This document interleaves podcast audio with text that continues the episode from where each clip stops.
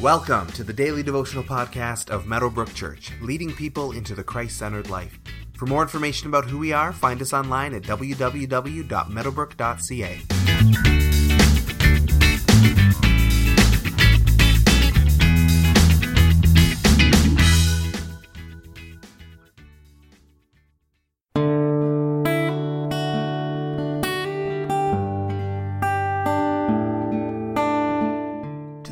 had believed in him, Jesus said, If you hold to my teaching, you are really my disciples. Then you will know the truth, and the truth will set you free.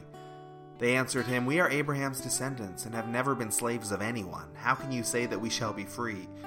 Jesus replied, Very truly I tell you, everyone who sins is a slave to sin. Now a slave has no permanent place in the family, but a son belongs to it forever. So if the son sets you free, you will be free indeed. I know that you are Abraham's descendants, yet you are looking for a way to kill me because you have no room for my word.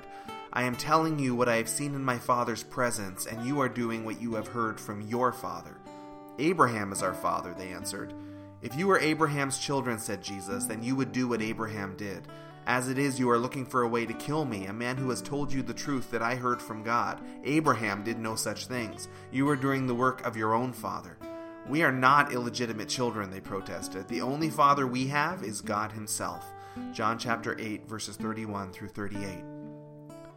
Sometimes there's a scene in a movie or in a story where someone finds out that their parents aren't actually their parents, that they were in fact adopted, and how that revelation now turns their world upside down. If you lived your whole life in one reality only to have that reality turned on its head, it's understandably going to shake things up. We see some of that dynamic at play in the words from these verses this week. The Jewish people were proud of their connection to Jehovah God, and they were proud of their lineage, which went all the way back to Abraham, the father of their faith. They were proud descendants of Abraham and held to their bloodline as proof of their spiritual maturity. Jesus, as he tends to do when we are in error, steps all over this notion. No longer was spiritual heritage alone considered valid just because you were born into it. No one should consider themselves right with God just because they had Jewish blood. There was something different coming, and once again, Jesus makes clear that it is Himself.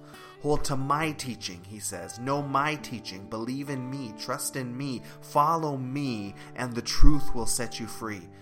The crowd is understandably confused. They don't feel that they need to be set free from anything. But Jesus knows that everybody is a slave to sin and that only in Jesus can freedom from sin come. They're not literally slaves, of course, but they are all slaves all the same, just as we all are. Only Jesus breaks those chains and brings us to true freedom. Jesus notes the irony. They are proud of Abraham's lineage, calling him father respectfully, but Abraham was known as a man of incredible faith who walked closely with God, and these people are most certainly not doing that. Abraham would have recognized me for who I am, Jesus seems to be suggesting. And because the people don't, they shouldn't be calling themselves children of Abraham. They have a different father that they apparently are unaware of, which will come up in more detail in tomorrow's verses. Titles mean nothing if we don't live out what those titles mean.